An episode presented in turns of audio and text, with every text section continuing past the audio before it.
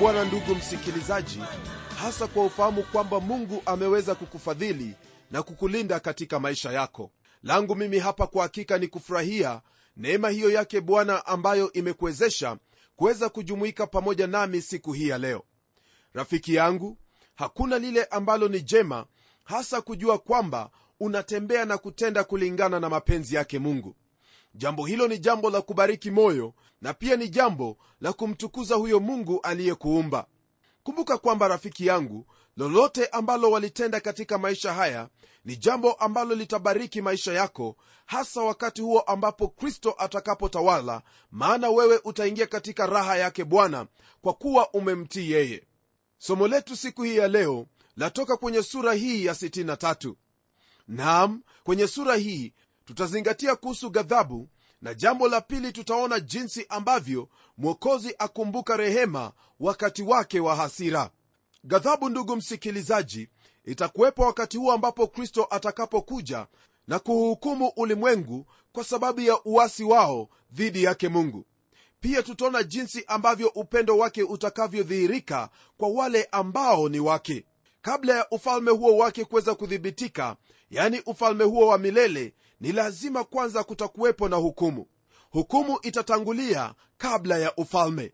Wakati ambapo tulipokuwa tukijifunza kutoka kwenye sura ya 53 tuliona jinsi ambavyo wakati huo yesu kristo alikuja kwa mara ya kwanza akiwa hana umbo nzuri wala hakuna chochote ambacho kingelitufanya sisi kuweza kumtamani lakini atakapokuwa akirudi kwa mara ya pili ndugu msikilizaji yeye atakuwa ni mwenye utukufu na mwenye kupendeza zaidi ya wote. Huo ndio wakati ambapo ndugu msikilizaji bwana wetu yesu kristo atalipiza kisasi kwa wote waliotenda maovu.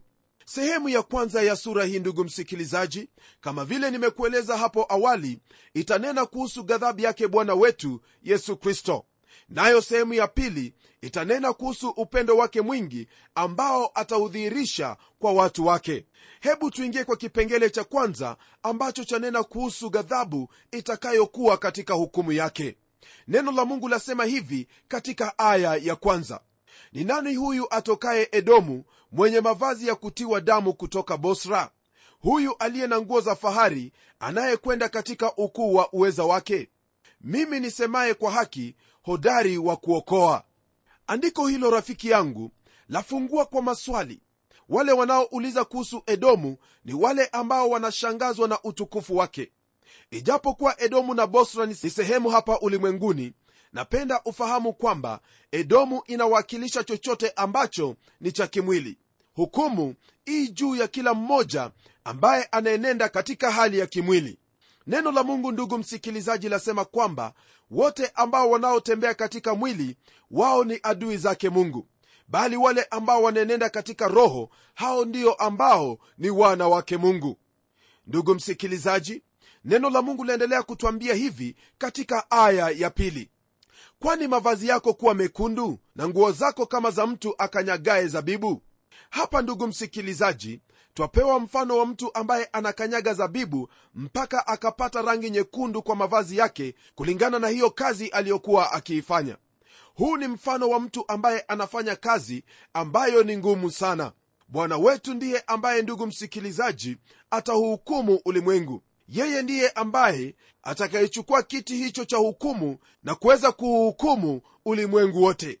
Pamoja na hiyo atakamilisha na kutimiliza mipango yake mwenyezi mungu kwa ukamilifu. Katika kifungu kinachofuatia ndugu yangu neno la mungu laendelea kutwambia hivi.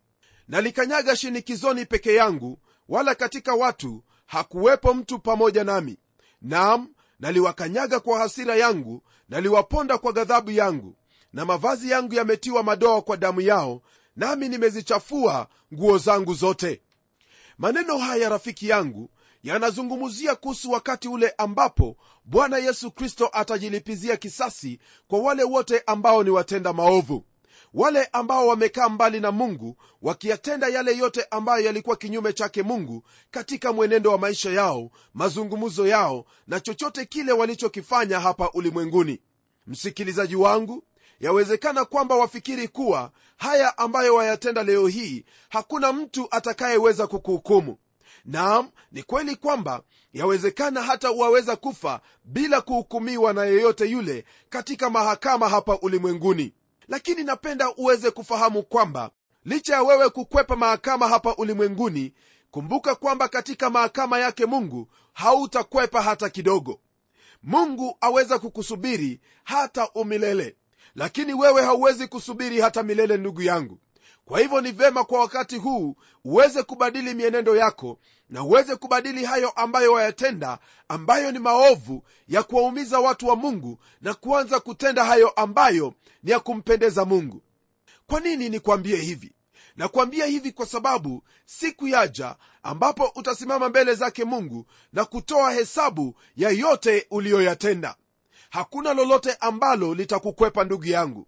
Haijalishi mtu alikuona au mtu hakukuona. Kuna huyo mmoja ambaye alikuumba na kwake yeye hakuna usiku wala mchana maana siku zote ni sawa machoni pake. Yeye anaona siyo matendo yako tu hata nia ya mawazo yako. Kwa hivyo ndugu msikilizaji kwa huo msingi ndiyo atakapokuhukumu. Kwenye aya ya nne neno la mungu laendelea kwa kutwambia kwamba maana siku ya kisasi ilikuwamo moyoni mwangu na mwaka wao niliowakomboa umewadia. Rafiki yangu huu ndio wakati ambao bwana atawakomboa wale walio wake milele kutokana na wale ambao wanawatesa katika maisha haya. Hii ndiyo itakuwa hukumu ya bwana hapa duniani na ndiyo huitwa siku ya bwana ya kisasi siku hiyo yaja ndugu msikilizaji na wala hakuna yeyote anayefahamu siku hiyo yaja lini. Ni vyema kwako wewe kujiweka tayari kwa kumpokea bwana yesu kristo awe bwana na mwokozi wa maisha yako. Neno la mungu ndugu msikilizaji laendelea kutwambia hivi katika aya ya tano. Nikatazama wala hakuna wa kusaidia. Nikashangaa kwa kuwa hakuna mwenye kutegemeza. Basi mkono wangu mwenyewe uliniletea wokovu ghadhabu yangu ndiyo iliyonitegemeza. Kwa haya maandiko rafiki yangu bwana wetu yesu kristo ndiye ambaye aliutengeneza uokovu peke yake wakati alipoangikwa pale msalabani. Na kwa hivyo hata kazi ya hukumu itakuwa ni yake peke yake. Kifungu kinachofuatia chaendeleza wazo hilo kuhusu hukumu yake mungu kwa kusema hivi. Nikazikanyaga kabila za watu kwa hasira yangu nikawalevya kwa ghadhabu yangu nami nikaimwaga damu yao chini. Ndugu msikilizaji wakati ambapo kristo atakapokanyaga hapa ulimwenguni yeye atakuja ili kuhukumu ulimwengu. Kuna wale ambao watasema kwamba jambo hili ni la kuogofya wala silipendi. Misemo kama hiyo ndugu msikilizaji yaonyesha jinsi ambavyo watu wanaogopa kuhukumiwa lakini hawaogopi kutenda dhambi ijapokuwa haupendi hili ambalo kristo atakuja kufanya fahamu kwamba ni lazima litatimia. Waweza kujifariji na maandiko mengine yoyote lakini iwapo hautatenda kulingana na neno lake mungu kwa wakati huu rafiki yangu ole wako. Maana wale ambao watahukumiwa ni wale ambao hawatatenda kulingana na mapenzi yake mungu ambayo yamedhihirishwa katika neno lake yani biblia. Bwana yesu kristo hatakuja hapa ulimwenguni kama mwokozi bali wakati huo ambapo atakuja tena atakuja kama hakimu wa kuwahukumu wote waliotenda maovu na wote ambao wameukataa mpango wake mungu wa uokovu ndugu msikilizaji kama bwana angekuja leo namna alivyokuja wakati wa kwanza wanadamu bado hawangempokea. Wangempiga sana na hata kumuua jinsi wale wenzetu walivyofanya alivyokuja mara ya kwanza miaka elfu mbili iliyopita. Msikilizaji kumbuka kwamba aliupatia ulimwengu nafsi yake wakati ule alipokuja mara ya kwanza. Nafsi hiyo kulingana na kitabu cha isaya sura ya 53 aya ya 1 sehemu ya pili yathibitisha kwamba nafsi hiyo ilikuwa dhabihu kwa dhambi na pia ilikuwa ili kwamba awafanye wengi ambao hawakuwa wenye haki kuwa wenye haki msikilizaji wakati huo ulimwengu haukutubu wala haukupokea hicho ambacho mungu alikuwa amekitoa lakini walimkana na hata kuweza kumwangamiza pale msalabani. Kwa hivyo ndugu msikilizaji anapokuja tena mara ya pili haji tena kutoa nafsi yake kama dhabihu ya dhambi bali anakuja ili kuweza kuhukumu ulimwengu watu wengine wamezoea kusema kwamba mungu wa agano la kale alikuwa mungu wa asira sana lakini mungu wa agano jipya yeye ni mungu mwenye upendo kweli kweli. Ninashangaa kwamba ndugu msikilizaji hivi majuzi nimepata habari kwamba ambaye amekuwa akihubiri injili sahihi kule marekani. Lakini la kushangaza ni kwamba anahubiri sasa injili ambayo inaitwa injili ya jumla ambayo inawakilisha wote ambao ni walawiti watu ambao wanatenda mambo maovu. Naam kuna wengi katika kanisa hilo ambalo lilikuwa kubwa sana. Wameondoka katika kanisa hilo kwa sababu ya mahubiri ya huyo mchungaji ambayo yamebadilika. Sikia ndugu msikilizaji mahubiri yanaendelea kuwa mengi sana ulimwenguni humu hasa mahubiri kuhusu upendo wake mungu na kwamba hawezi kuwaadhibu au kuwahukumu wanadamu kwa kuwa yeye ni mungu wa upendo napenda ufahamu hivi ndugu yangu. Hayo ni mawazo ya kibinadamu na lile ambalo napenda kukujulisha ni kwamba huyo mungu aliyekuwepo wakati huo wa agano la kale huyo ndiye mungu ambaye yupo leo hii. Maana yeye anasema kwamba mimi ni mungu wala sibadiliki. Sikia mojawapo ya zile sababu ambazo zinazofanya kitabu cha ufunuo kikose kupendwa na watu wengi ni kwamba kinajaa habari za hukumu na usisahau hicho kitabu kipo katika agano jipya na kinazungumzia hayo maneno ambayo ni mazito mno. Rafiki yangu usidanganyike kwamba kwa sababu mungu ni mungu mwenye upendo atakuonea huruma siku hiyo ya mwisho na utaingia mbinguni. Hilo ni wazo la kijinga tena ni wazo ambalo kwa hakika linatokana na shetani mwenyewe. Je iwapo mungu alivumilia mwanawe akifa pale msalabani alipokuwa akitoa nafsi yake kuwa dhabihu je ni wazo gani hilo la kukudanganya sana hata kuweza kufikiri kwamba mungu atakusamehe? Sikia mshahara wa dhambi ni mauti lakini karama ya mungu ya bure ni uzima wa milele kupitia mwana wake yesu kristo. Iwapo utapuuza upendo wake mungu ambao unadhihirishwa kwa neema yake ya kukuokoa katika mwana wake yesu kristo basi hukumu yake mungu ii juu yako. Tunapogeukia aya ya saba ndugu msikilizaji twaingia kwenye kipengele cha pili ambacho kinazungumza habari ya mwokozi kukumbuka rehema wakati wake wa hasira au ghadhabu. Sehemu hii itazungumzia kuhusu ule ukweli kwamba katika ghadhabu bwana yesu hukumbuka rehema kwa wale walio wake. Neno la mungu lasema hivi nitautaja wema wa bwana sifa za bwana kwa yote aliyotukirimia bwana na wingi wa wema wake kwa nyumba ya israeli aliyowakirimia kwa rehema zake na kwa wingi wa wema wake. Haya ambayo yanatajwa kwenye aya hii ndugu msikilizaji yaonyesha nia ambayo imebadilika mara moja. Ni kama kutoka kwenye giza tororo na kuingia kwenye nuru ya mwangaza wa mchana. Mungu wetu kwa hakika ni mungu wa ajabu. Ni mungu wa huruma upendo afanyaye maajabu. Ni mwenye utukufu pia. Iwapo mungu ndugu msikilizaji hangelikuwa jinsi hiyo basi sote sote tungeliangamia kabisa wala hatungekuwepo. Hasira yake ingelikuwa imetumaliza kitambo kweli kweli. Lakini atakapokuja kwa mara ya pili atakuja ili kuhukumu ulimwengu.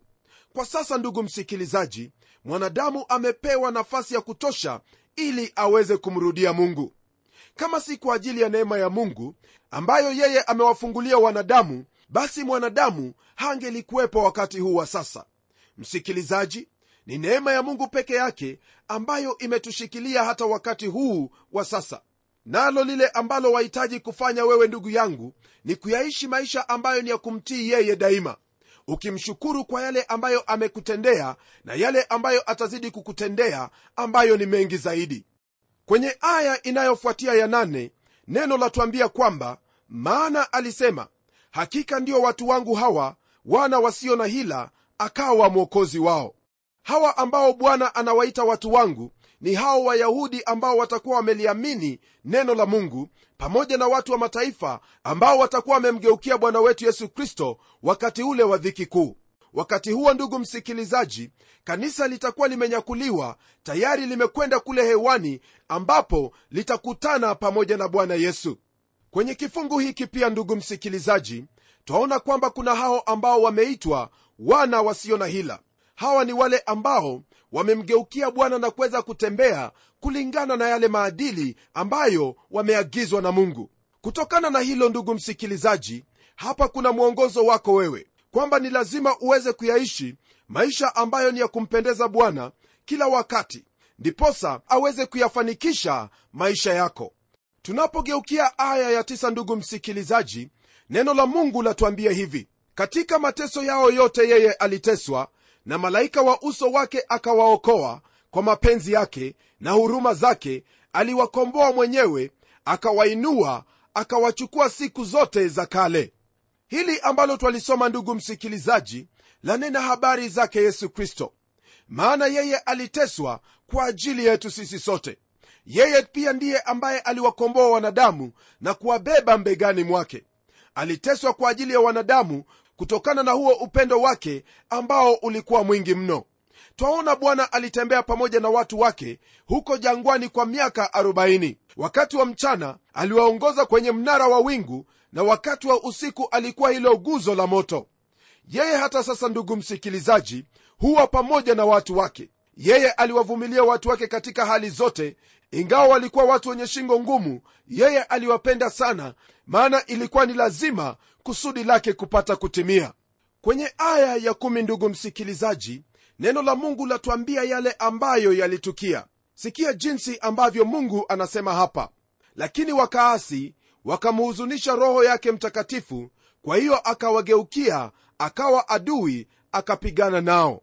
Ndugu msikilizaji napenda uweze kufahamu kwamba watu hao walipogeuka na kuanza kufuata njia zao hapo ndipo walimuhuzunisha roho wake mungu. Elewa hili rafiki yangu wewe unapogeuka na kuanza kufuata njia zako na kutenda yale ambayo ni ya kumhuzunisha roho mtakatifu wewe kwa hakika unakosea. Maana neno la mungu lasema kwamba na usimhuzunishe roho wake mungu. Unapomhuzunisha roho wake mungu ndugu msikilizaji unajiweka mahali ambapo ni hatari kabisa na ni nini hilo ambalo ni la kumhuzunisha mungu? Hilo la kumhuzunisha mungu siyo lingine bali ni dhambi. Unapotenda dhambi unamhuzunisha roho wake mungu na hivyo unajiweka katika hatari ya kuangamia milele. Tafuta kumpendeza roho wake mungu kwa kulitenda neno lake. Aya ya 11 ndugu msikilizaji neno la mungu liendelea kwa kutwambia kwamba ndipo alipozikumbuka siku za kale za musa na watu wake akisema yuko wapi yeye aliyewapandisha toka baharini pamoja na wachungaji wa kundi lake? Yuko wapi yeye aliyetia kati roho yake mtakatifu? Maneno haya ndugu msikilizaji yanawahusu wana wa israeli na pia yanatuhusisha sisi kama jamii ya mwanadamu.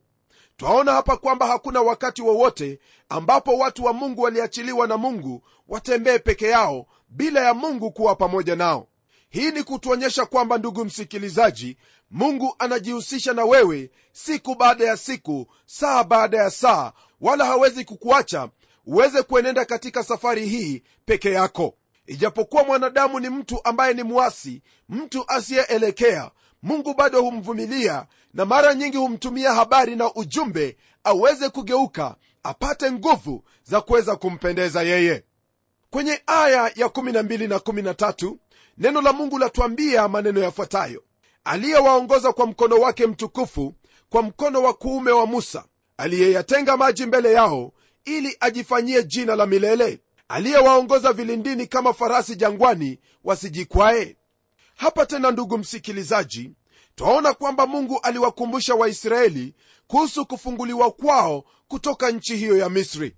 Tena anaendelea kuambia jinsi alivyowaongoza walipotoka katika nchi hiyo katika safari yao walipokuwa jangwani wakielekea nchi hiyo ya ahadi. Ukumbusho huo ndugu msikilizaji ndio ambao unamfanya huyu nabii aweze kumsihi mungu kutokana na vile alivyowafanyia hapo awali aweze kuwatendea tena siku hii katika maisha yao. Nalo neno la mungu laendelea kutwambia hivi katika aya ya 15 hadi 16 nalo neno la mungu lasema hivi tazama toka mbinguni ukaone toka makao ya utukufu wako na fahari yako. Uko wapi wivu wako na uwezo wako? Shauku ya moyo wako na huruma zako zimezuiliwa kwangu. Maana wewe ndiwe baba yetu ijapokuwa ibrahimu hatujui wala israeli hatukiri wewe bwana ndiwe baba yetu. Mkombozi wetu tangu milele ndilo jina lako. Andiko hilo ndugu msikilizaji laonyesha waziwazi kwamba mungu ndiye alikuwa baba wa taifa la israeli. Lakini hakuna pahali popote ambapo tunaonyeshwa katika agano la kale kwamba mungu alikuwa baba wa mwisraeli binafsi. Hali hiyo ndugu msikilizaji ya yeye kuwa baba ilikuwa ni kwa jumla badala ya kuwa baba wa mtu binafsi. Kama vile ibrahimu alivyokuwa baba wa taifa nzima badala ya kuwa baba wa mwisraeli mmoja fulani ndivyo mungu alivyokuwa baba yao wote kwa jumla ndugu msikilizaji ubaba huo ambao neno hili lanena kuhusu ni ubaba huo ambao unatokana na mungu kuweza kulifanya hili taifa la israeli. Lakini siyo huo uhusiano wa kibinafsi jinsi ilivyo baba na mwana. Uhusiano kama huo hauwezi kuwepo ila kwa njia hiyo moja ya kumkubali huyo mwana wake ambaye ni yesu kristo. Aya ya 17 hadi 18 neno la mungu lasema hivi ee bwana mbona umetukosesha njia zako ukatufanyiza kuwa na mioyo migumu hata tusikuogope? Urudi kwa ajili ya watumishi wako kabila za urithi wako. Watu wako watakatifu waliumiliki kwa kitambo tu adui zetu wamepakanyaga patakatifu pako. Hili ndugu msikilizaji ni ombi la kumsihi mungu na kumwomba ili aweze kuingilia kati ya mambo yao na kuweza kuyatatua na kufanya hilo ambalo ni la kumpendeza yani kuwarejesha hawa watu katika njia zake na waweze kumcha yeye. Aya ya 19 ambayo pia inamalizia sura ya 63 neno la mungu lasema hivi tumekuwa kama watu usiowamiliki kamwe kama watu wasioitwa kwa jina lako. Maandiko hayo ambayo tumeyasoma ndugu msikilizaji pamoja na andiko hili ambalo ni la kumalizia laonyesha waziwazi kwamba watu hawa wanabadilisha nia zao na pia wanabadilika katika mienendo yao. Ndiposa wanasema kwamba wamekuwa kama watu wasiomilikiwa kamwe na mungu wa israeli wala wasioitwa kwa jina lake. Ndugu msikilizaji ombi hilo laonyesha moyo huo wa kumgeukia bwana na kujitoa kwake. Hivi ndivyo ambavyo ndugu yangu wahitajika kuwa leo hii kwamba uweze kujitolea kwake mungu kabisa ili mungu aweze kupata nafasi ya kumiliki maisha yako na kukuongoza katika njia zake na kuweza kukutendea mema jinsi ambavyo ameahidi. Usisahau kwamba yeye ni mungu wa hukumu pia. Iwapo hautajitoa kwake basi kile ambacho kinakusubiri ni hukumu. Ndugu msikilizaji tumia vyema wakati ambao umepewa na mungu ili umpendeze yeye kwa kujitoa kwake kikamilifu. Wote ambao wamejitoa kwake mungu kikamilifu hawataaibika wala kutahayarika bali wataingia katika raha yake bwana nao watakuwa naye bwana milele. Hapo ni mahali ambapo nina uhakika kwamba hauwezi ukataka kupakosa. Na njia ya wewe kuwepo mahali pale ni kwa kumwamini yesu kristo awe bwana na mwokozi wa maisha yako na pia kujitolea kwake kikamilifu bila kuacha chochote kile. Jitoe kwake bwana nawe utabarikiwa. Nitaomba pamoja nawe baba mungu katika jina la mwana wako yesu kristo na kushukuru tena kwa ajili ya mambo makuu ambayo umetufunulia katika kitabu chako. Mungu wetu wewe hutuachi kamwe bila kututahadharisha na kutuongoza katika hayo ambayo unatuhitaji kuweza kuenenda. Naomba kwa ajili ya ndugu yangu msikilizaji kwamba bwana utapata kumsaidia aweze kujitoa kwako kikamilifu. Naamini kwamba hilo ndilo shauku lake huyu ndugu yangu kwamba anataka kuingia katika raha yako. Msaidie kuweza kuishi kwa kicho chako na kutenda hayo ambayo ni mapenzi yako. Asante bwana kwa kuwa najua kuwa utayatenda haya maana nimeomba katika jina la yesu kristo ambaye ni bwana na mwokozi wetu. Amen. Ndugu msikilizaji napenda ufahamu kwamba hakuna njia ya mkato ya kumpendeza mungu. Njia ni moja tu nayo ni kumwamini yesu kristo kuwa bwana na mwokozi wa maisha yako. Na njia hiyo haikomei hapo bali inaendelea. Nayo ni kwa kujitoa kwake kikamilifu. Hapo ndipo utampendeza mungu. Hadi kipindi kijacho mimi ni mchungaji wako jofre wanjala munialo na neno litaendelea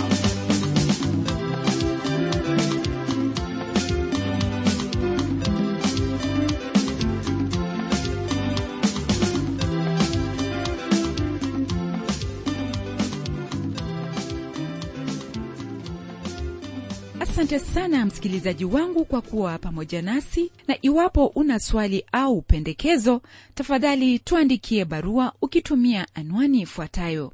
Andika kwa mtayarishi kipindi cha neno transworld radio. Sanduku la posta ni 21514 nairobi kenya. Pia waweza kutumia anwani yangu ya email ambayo ni pomodo at twr